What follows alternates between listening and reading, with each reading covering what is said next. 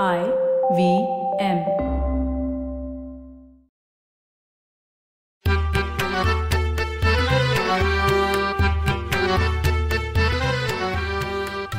नमस्कार मंडळी. मी डॉक्टर राजीव. आणि मी माणिक. तुम्हाला पुन्हा एकदा भेटायला आलो आहोत. आमचे पन्नास पॉडकास्ट झाल्यानंतर आम्ही थोडी विश्रांती घेऊन आता पुन्हा मराठी खिडकी उघडत आहोत. हे सारं साध्य झालं ना ते आय व्ही एम पॉडकास्ट कंपनीमुळे आय व्ही एम गेली सात वर्ष हे सातत्यानं करत आहे. आय व्ही एमचं सातव्या वर्धापन दिनानिमित्त मनापासून अभिनंदन. तुम्हा साऱ्यांना अभिवादन करतोय मराठी खिडकीतून. मराठी खिडकीतून.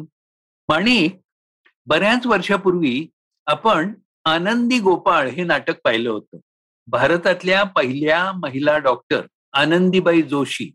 यांच्या जीवनावर आधारित श्रीधर जोशींनी लिहिलेल्या आनंदी गोपाळ या कादंबरीवरून ते नाट्य रूपांतर केलं गेलं होतं. हो रे. त्यात गोपाळरावांची भूमिका डॉक्टर काशीनाथ घाणेकरांनी केली होती आणि आनंदीबाई साकारली होती. सुहास जोशींनी फार सुंदर देखणा आणि मनाला चटका लावून जाणारा नाट्यप्रयोग होता तो. हो ना. आनंदीबाई फार तरुणपणीच निवर्तल्या अठराशे पासष्टमध्ये जन्मलेल्या आनंदीबाई त्यांच्या यजमानांच्या म्हणजे गोपाळरावांच्या पाठबळामुळे अमेरिकेत जाऊन अठराशे शहाऐंशी मध्ये एम डी झाल्या. भारतात त्या परतल्या खऱ्या पण त्यांना टीबीची लागण झाली आणि दुर्दैवानी त्या एकवीस फेब्रुवारी अठराशे सत्याऐंशी रोजी गेल्या. त्यांच्या समकालीन दोन भारतीय महिला डॉक्टर झाल्या होत्या आणि बराच काळ त्यांनी डॉक्टर म्हणून समाजसेवाही केली होती.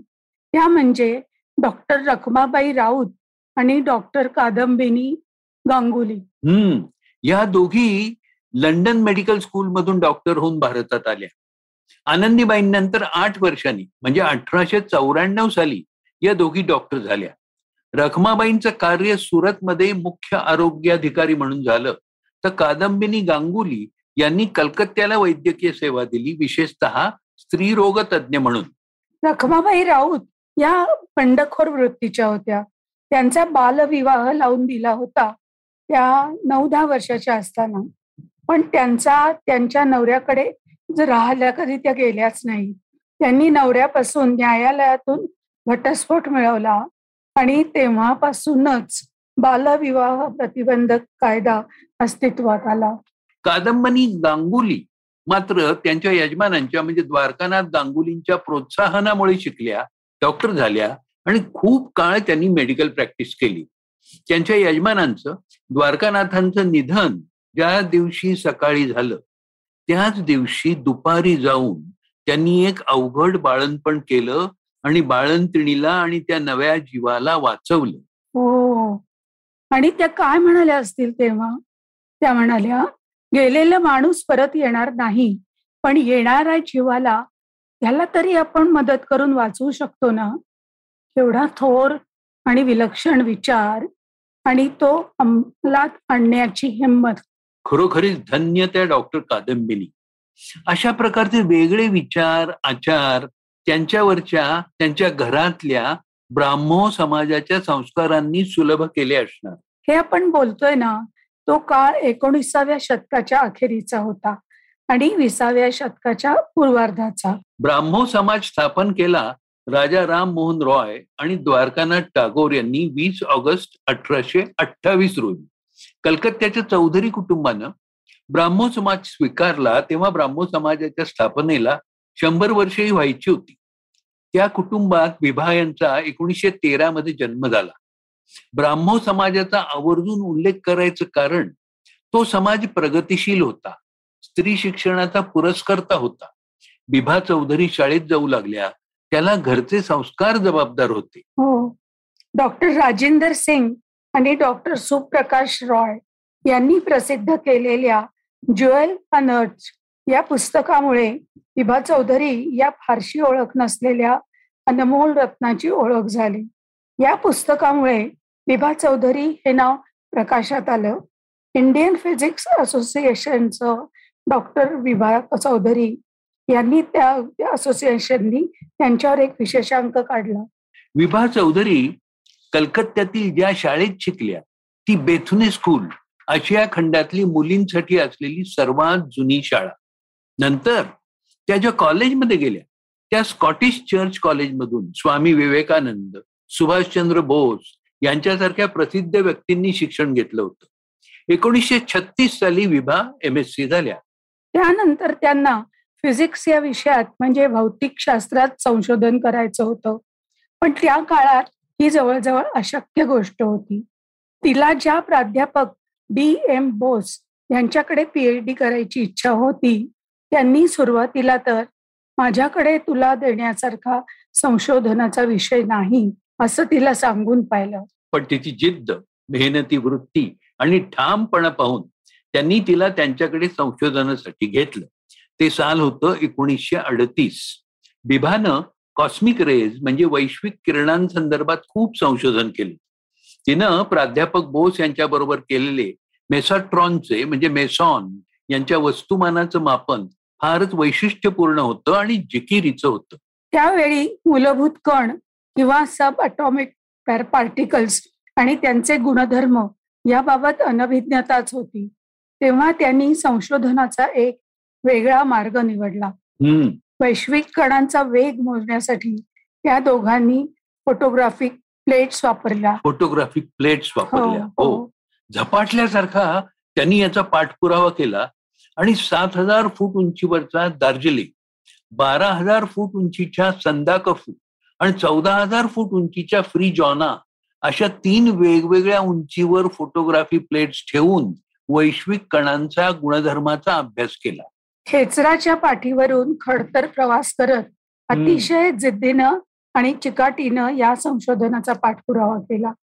आणि नेचर या विख्यात नियतकालिकात विभा आणि प्राध्यापक बोस यांचे एक नव्हे तर चार बहुमूल्य रिसर्च पेपर्स प्रसिद्ध झाले. विभा चौधरी आणि प्रोफेसर बोस यांनी फोटोग्राफी प्लेट मधील कणांच्या पथाचा मार्गाचा अभ्यास करून प्रोटॉन्स आणि मेसॉन्स हे वेगळे करता येतात हे दाखवून दिले. पण दुसरं महायुद्ध सुरू झालं आणि त्यांना फुलटोन प्लेट्स मिळू शकल्या नाहीत. आणि हे प्रयोग दुर्दैवानं अर्ध्यावरच थांबले. आणि हेच संशोधन पुढे नेत सी. एफ. पॉवेल यांनी हेच तंत्र आणि उत्तम प्रतीच्या प्लेट्स वापरून एका नवीन मेसांचा शोध लावला. आणि एकोणीसशे पन्नास सालचं फिजिक्ससाठीचं असणारं नोबेल पारितोषिक पटकावलं. या संशोधनाची दिशा बिभा चौधरी यांनी दाखवली होती. म्हणजे बिभा जिथे जातील तिथे नव्या संशोधनाचं नोबेल पारितोषिक मिळणार असं जरूर ठरूनच गेलेलं होतं. कारण त्याआधी एकोणीशे पंचेचाळीस साली विभा मँचेस्टर येथे प्राध्यापक पी एम ब्लँकेट यांच्याकडे पीएच डी करण्यासाठी गेल्या. आणि ब्लँकेट यांना एकोणीसशे अठ्ठेचाळीसमध्ये फिजिक्सचं नोबेल पारितोषिक मिळालं होतं. ब्लँकेट यांच्याकडे विभा यांनी एअर शॉवर्स याचा अभ्यास केला. हे प्रोफेसर ब्लँकेट म्हणजे भारताच्या तेव्हाच्या पंतप्रधानांचे म्हणजे पंडित जवाहरलाल नेहरूंचे सायंटिफिक ऍडवायझर होते. पंडित नेहरूंना स्वतंत्र भारताला विज्ञान युगात घेऊन जायचं होतं ना. प्रोफेसर ब्लँकेट या प्रसिद्ध वैज्ञानिकांकडे काम करून बिभा एकोणीसशे एकोणपन्नासमध्ये भारतात परतल्या. भारतात आल्यानंतर टी आय एफ आर म्हणजे Tata institute of fundamental research मध्ये त्यांची नेमणूक झाली. टी आय एफ आरमध्ये काम करणाऱ्या त्या पहिला महिला शास्त्रज्ञ. नंतर काही वर्ष बिभा पुन्हा परदेशात गेल्या.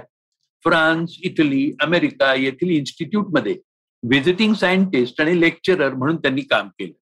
नंतर म्हणजे एकोणीसशे एकसष्टमध्ये त्या अहमदाबादच्या फिजिकल रिसर्च इन्स्टिट्यूटमध्ये संशोधनाचं काम करू लागल्या.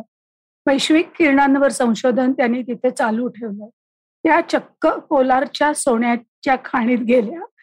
पृथ्वीच्या गर्भात खूप खोलवर जात कोलार गोल्ड फील्डमध्ये केलेले प्रयोग बिकट परिस्थितीतले होते. हम्म. डॉक्टर विभा चौधरी वैज्ञानिक तर होत्याच पण उत्तम शिक्षिकाही होत्या. इस्रोचे माजी अध्यक्ष डॉक्टर कस्तुरी रंगन हे त्यांचे अहमदाबादच्या पी आर एलमध्ये विद्यार्थी होते. त्यांनी डॉक्टर विभांबद्दल म्हटलंय शांत स्वभावाच्या प्रेमळ डॉक्टर विभा चौधरी उत्तम शिकवत असत. अवघड विषय खूप सोपा करून दाखवायची त्यांची हातोटी होती. आणि इतकं सगळं असून देखील डॉक्टर विभा हे रत्न फारसं उजेडात आलं नाही. हे मात्र खरं. जसं वैद्यकीय क्षेत्रात आनंदीबाई जोशी रखमाबाई राऊत कादंबिनी गांगुली आपल्याला परिचित आहेत. तसंच कमला सोहनी यांचं आहार आणि भेसळ यांच्यावरचं संशोधन जानकी अंमल यांचं ऊस आणि धान्य संक्रमित जातींच्या विकासावरील संशोधन किंवा असीमा चॅटर्जी यांचं वनस्पती औषधन संशोधन काही प्रमाणात का होईना माहिती आहे. पण डॉक्टर विभा चौधरींच्या भौतिकशास्त्रातली कामगिरी ज्युएल अनर्थ या पुस्तकामुळेच प्रकाशात आली. डॉक्टर वंदना नानल आणि डॉक्टर सुलभा कुलकर्णी यांनी संयुक्तपणे लिहिलेला लेख डॉक्टर विभांची त्यांच्या कामाची ओळख करून देतो.